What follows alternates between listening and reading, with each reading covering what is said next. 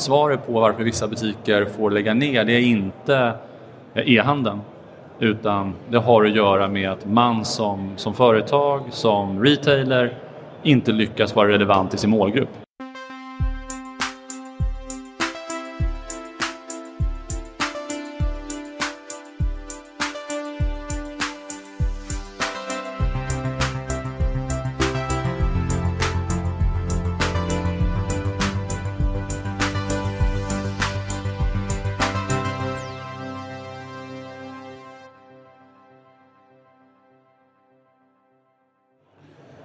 Ehm, men vi rullar vidare i detta hav av innovation och kreativitet kring framtidens handel och butiker och e-handel och retail och allt vad det heter. Vi är på Retail Experience Live på Kistamässan. Det här är Heja Framtiden och jag sitter nu med eh, Andreas Lind, VD för Visual Art. För den som inte känner till Visual Art, var, var börjar man någonstans? Var börjar man? Eh, vi kan ju backa bandet i ja, 20-23 år sådär. Så vi, eh, vi grundade som ett eh, produktionsbolag eh, med ja, men egentligen en nisch och stor passion för att producera högkvalitativt innehåll till armtyp, all typ av skärmbaserad media. och från det så har vi transformerats, vi har utvecklats, vi har alltid varit väldigt nyfikna med våra kunder efterfrågar och följt den, den utvecklingen och det företaget som faktiskt uppfann digital signage i, i Sverige. 2007 när vi hjälpte McDonalds att konvertera deras analoga menyskärmar till digitala diton.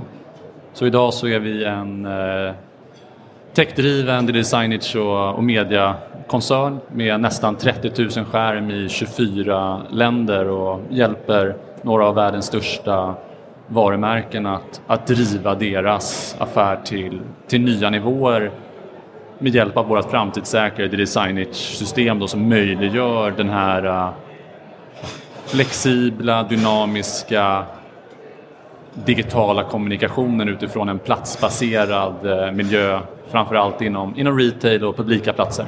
Just det. Jag äh, insåg när vi bokade dig att jag hade ju intervjuat din föregångare tidigare.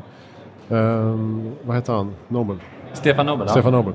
Um, jag skrev väldigt många artiklar om digital signage där precis i begynnelsen, 2007, 2008, 2009. Och um, försökte kartlägga liksom ekosystemet. Vad skulle du säga har skett på den marknaden de senaste tio åren? Ja, det är en jättebra fråga. Eh, som du vet, tekniken går framåt och eh, det har inte riktigt marknaden hängt med själva teknikutvecklingen. Eh, Man tittar på hårdvara blir billigare, så alla möjligheter finns där. Men jag skulle säga att eh, det framförallt handlar om ett eh, i viss mån kunskapstapp. Men jag tror också erfarenheten att det är en fortfarande relativt omogen marknad. Det är många som måste förstå helheten, inte minst då ja, marknad, kommunikationsavdelningen och IT.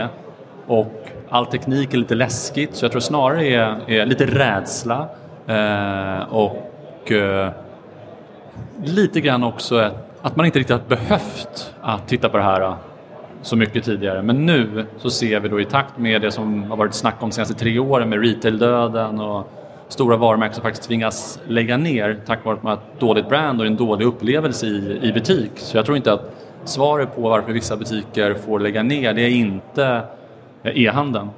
Utan det har att göra med att man som, som företag, som retailer inte lyckas vara relevant i sin målgrupp. Att inte är lyhörda för vad målgruppen vill ha, att man inte jobbar med en, men en platsbaserad eh, upplevelse som, som faktiskt eh, svarar på, på, på sina kunders behov egentligen. Mm. Jag pratade med Expo House tidigare som gör eh, inredningar och så, mässor och butiker. Och eh, just det här, om det är just det här att man tror att man måste rulla ut någonting över hela verksamheten bara för att man eh, vill testa. Istället för att ta en butik, ta några skärmar, testa innehåll, tweaka och sen skala upp det successivt. Jag tror att det har varit ett problem att man tror att man ska liksom investera mångmiljonbelopp i, i ny teknik.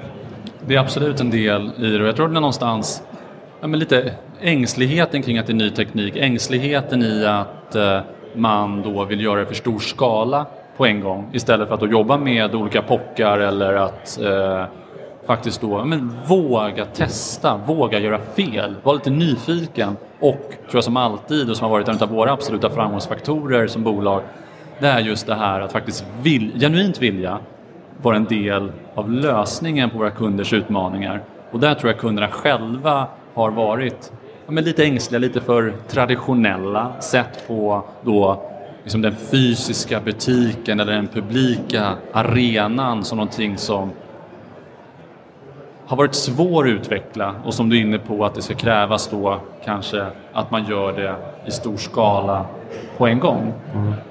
sen kan man också se att branschen har professionaliserats på ett sätt att tidigare så var det mest eller tidigare var det mycket sådär, vi gör jättebra skärmar, vi gör jättebra spelare, vi gör jättebra innehåll. Och så insåg man att någon ska ju faktiskt sitta internt då och ratta det där innehållet. Och vad händer om skärmen är släckt eh, i Västerås? Eh, och sådär, att det blev liksom lite bökigt hela. Um, och där ser jag att ni har tagit en större roll som helhetsleverantör. Visst är det så? Du, du nämnde i början att ni började som innehållsproducent och sen har det blivit mer att så här, ja, men vi tar hela kedjan. Mm. Ja, men det är precis det du eh, är på och tillbaks till det jag sa tidigare också. att Ängsligheten hos, eh, hos företagen ligger mycket i att det faktiskt det är teknik. Det kan gå ner och vad händer då och hur ska jag hantera det etc. etc, etc.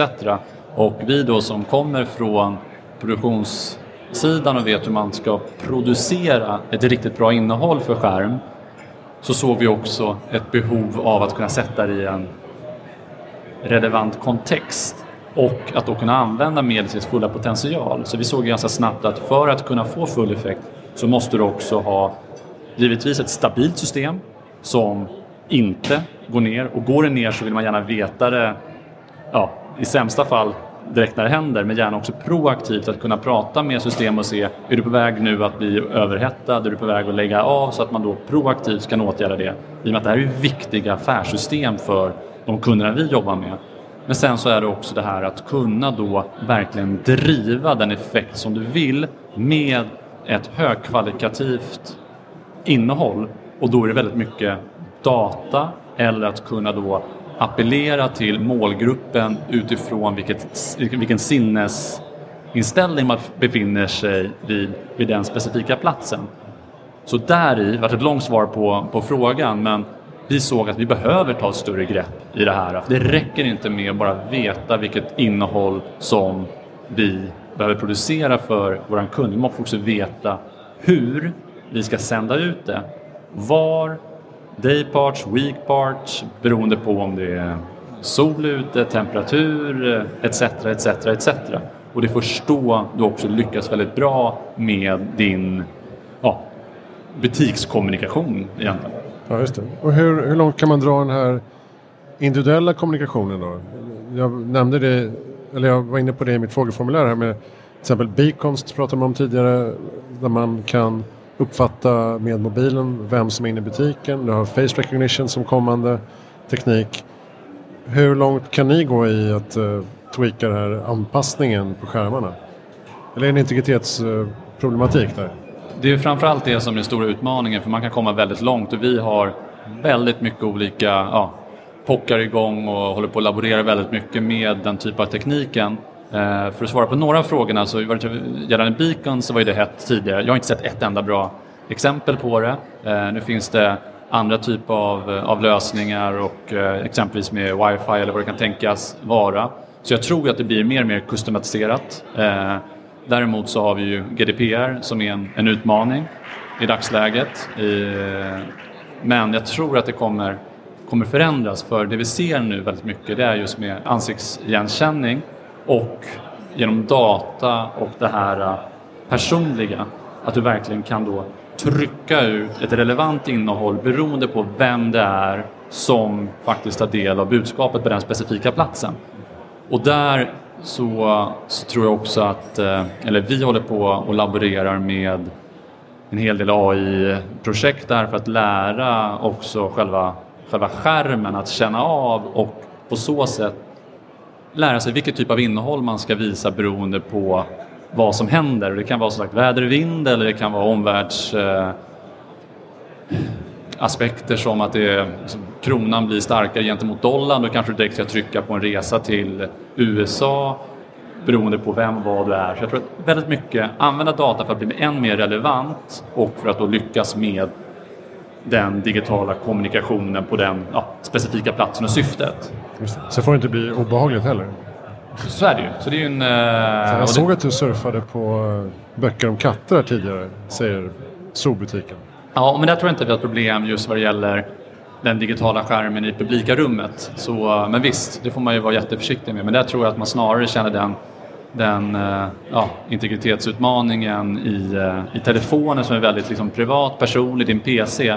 Men någonstans i det publika rummet och har en eh, en digital skärm oavsett om det är reklamyta eller om det är en liksom, plattform så kan den bli lite mer dynamisk, lite smartare och hjälpa dig i dina val så tror jag faktiskt att det, det kommer uppskattas och att du då som exempelvis retailer eh, hjälper till att leverera en bättre kundupplevelse.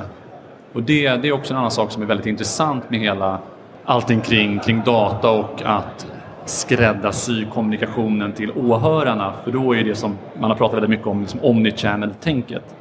Min enkla definition av omnichannel det handlar om att inte avbryta en kundresa.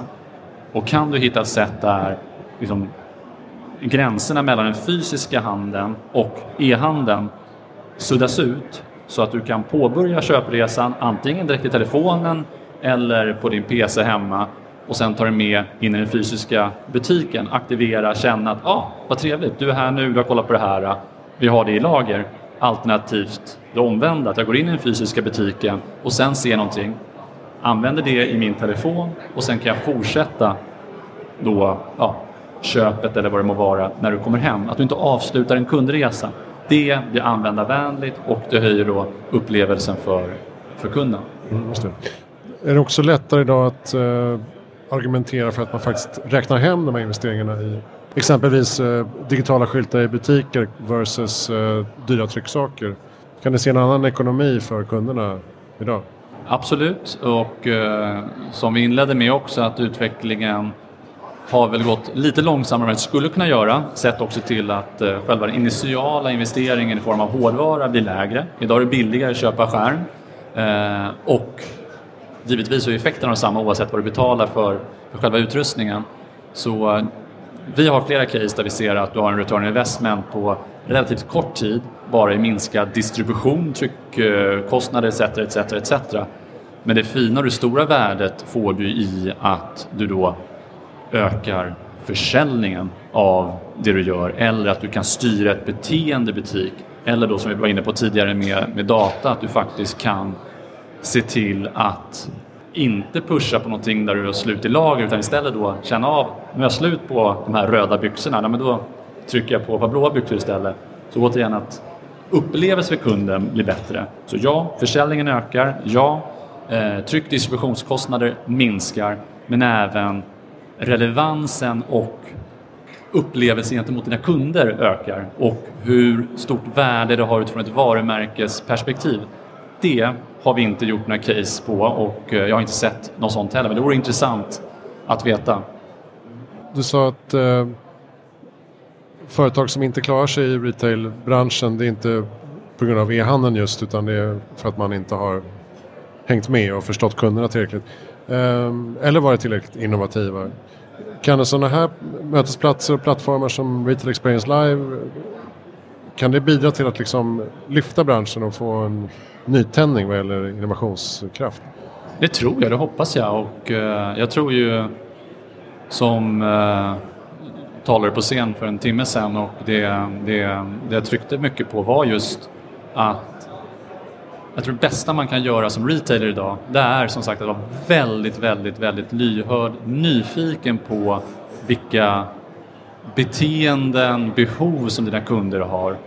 Hur lever de sina liv utanför den butiken som du driver och den kedjan och att faktiskt vilja vara en del av lösningen och inte vara för fyrkantig i hur, hur din affär sett ut utan då handlar det om att faktiskt erbjuda en större upplevelse? Handlar det om att kunna genom artificiella vägar visa på vilken ny mascara du ska använda eller nya bågar på glasögonen. Liksom, var med där och var lite mer lekfull. Var lite... Var inte så ängslig. Man måste någonstans våga pusha fram gränserna för att då också framstå som, som ja, lite mer innovativ, givetvis. Men också, tror jag, som ett, eh, som ett hetare varumärke i, i slutändan. Och tittar vi på, på nu, eh, ja men ta, det är lätt att prata om Amazon så det känns tråkigt och lite för enkelt att prata om dem, men tar vi då ett asiatiskt bolag i Kina, JD.com, de har sagt att de ska öppna tusen butiker om dagen 2019. Och det är smått häpnadsväckande. Det känns att va? Kan det stämma? Ingen aning om de kan göra det. Men det är en stark e-handlare som går in i fysiska butiken. Och varför gör man det? Jo, för att man vill ha ett tillfälle att träffa sina kunder oftare och det fysiska mötet. Så man ska inte förringa det fysiska mötet. Så jag tror att alla ja, retailers idag, eller de som har en, en fysisk handelsplats på ett eller annat sätt, förstår vikten av det personliga mötet och addera ny teknologi, se till att hitta ett sätt att omfamna e-handeln så kommer man lyckas väldigt, väldigt väl. Bra. Eh, tack snälla Andreas Lind, eh, VD Visual Art, eh, för att du kom till Framtiden. Tack själv. Och eh, vi rullar vidare med Retail Experience Live. Eh, och Visual Art kan ni hitta på visualart.se. .com. .com. Visualart.com. Så klipper vi. Bra. Hejaframtiden.se för allt som har med Heja Framtiden att göra. Tack för att ni lyssnar på oss från Kistamässan.